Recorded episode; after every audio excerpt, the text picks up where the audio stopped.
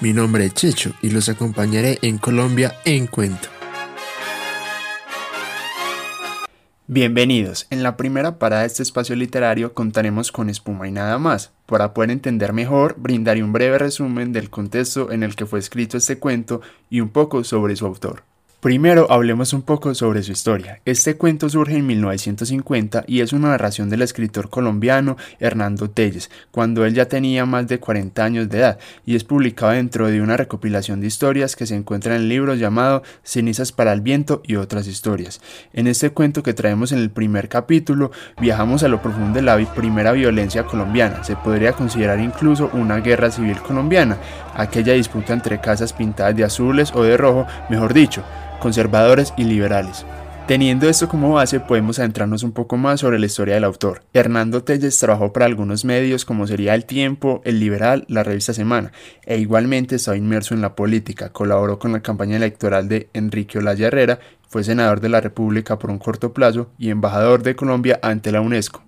Dicho autor falleció en 1966. Sin embargo, años después de su muerte, en 1975, por sugerencia de Álvaro Mutis, Gabriel García Márquez y Ernesto Folkening, se publicó una parte de su trabajo periodístico. Después de ese contexto rápido, podemos iniciar con el cuento que nos convoca el día de hoy, Espuma y nada más. Que lo disfruten. No, salvo al entrar. Yo estaba repasando sobre una bandana la mejor de mis navajas. Cuando lo reconocí me puse a temblar, pero él no se dio cuenta. Para disimular continué repasando la hoja. La probé luego sobre la yema del dedo gordo y volví a mirarla contra la luz. En ese instante se quitaba el cinturón ribeteado de balas de donde pendía la funda de la pistola, lo colgó de una de los clavos del ropero y encima colocó el kepis. Volvió completamente el cuerpo para hablarme y deshaciendo el nudo de la corbata me dijo, hace un calor de todos los demonios, afeíteme, y se sentó en la silla. Le calculé cuatro días de barba, los cuatro días de la última excursión en busca de los nuestros. El rostro aparecía quemado, curtido por el sol. Me puse a preparar minuciosamente el jabón, corté una rebanada de la pasta y dejándola caer en el recipiente, mezclé un poco de agua tibia con la brocha y empecé a revolver. Pronto subió espuma. Los muchachos de la tropa deben de tener la barba tan larga como yo. Seguí batiendo la espuma, pero nos fue bien, ¿sabe? Pescamos a los principales, unos veinte muertos y otros todavía viven, pero pronto estarán todos muertos. ¿Cuántos cogieron? pregunté. Catorce. Tuvimos que adentrarnos bastante para dar con ellos, pero ya lo están pagando, y no se salvará ni uno ni uno.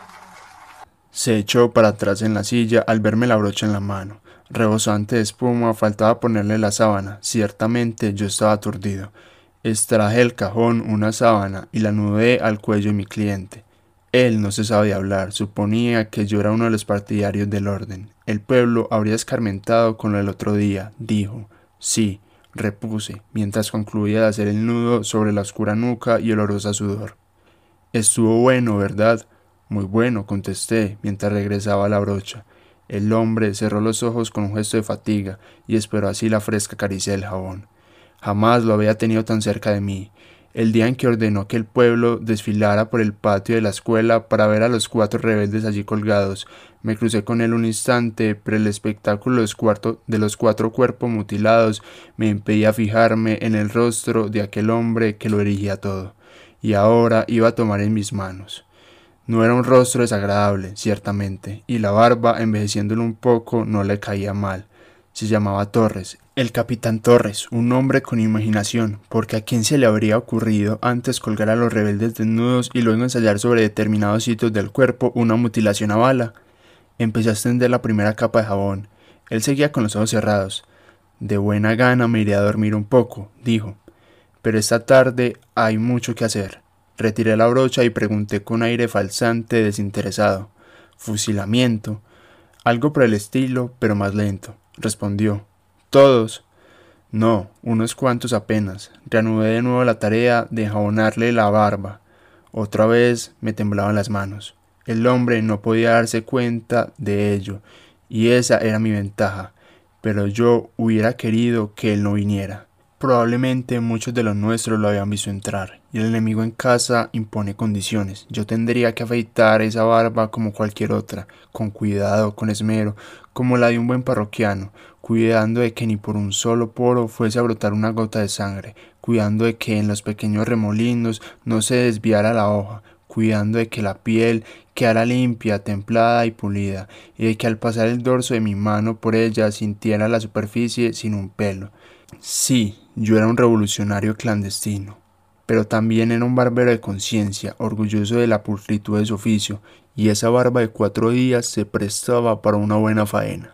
Tomé la navaja, levanté en ángulo oblicuo las dos cachas, dejé libre la hoja y empecé la tarea de una de las patillas hacia abajo. La hoja respondía a la perfección. El pelo se presentaba indócil y duro, no muy crecido, pero compacto. La piel iba apareciendo poco a poco, sonaba la hoja con su ruido característico, y sobre ella crecían los grumos de jabón mezclados con trocitos de pelo. Hice una pausa para limpiarla, tomé la bandana de nuevo, yo me puse a sentar el acero, porque soy un barbero que hace bien sus cosas. El hombre que había mantenido los ojos cerrados los abrió, sacó una de las manos por encima de la sábana, se palpó la zona del rostro que comenzaba a quedar libre de jabón y me dijo Venga usted a las seis esta tarde a la escuela.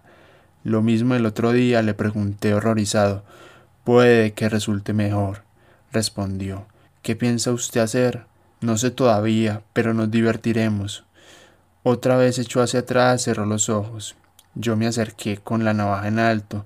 Piensa castigarlos a todos. Aventuré tímidamente. A todos. El jabón se secaba sobre la cara. Debía apresurarme. Por el espejo miré hacia la calle, lo mismo de siempre, a la tienda de víveres y ella dos o tres compradores. Luego miré el reloj, las dos y veinte de la tarde. La navaja seguía descendiendo, ahora de la otra patilla hacia abajo. Una barba azul cerrada debía dejarse crecer, como algunos poetas o como algunos sacerdotes. Le quedaría bien. Muchos no le reconocerían, y mejor para él. Pensé mientras trataba de pulir suavemente el sector del cuello, porque allí sí se debía manejar la habilidad con la hoja, pues el pelo, aunque a gras, se enreda con pequeños remolinos, una barba crespa, los poros podían abrirse y diminutos soltar sus perlas de sangre. Un buen barbero como yo finca su orgullo en que eso no le ocurra a ningún cliente, y este era un cliente de calidad. ¿A cuántos de los nuestros había ordenado matar? ¿A cuántos de los nuestros había ordenado que mutilaran? Mejor no pensarlo. Torres no sabía que yo era un enemigo, no lo sabía ni él ni los demás.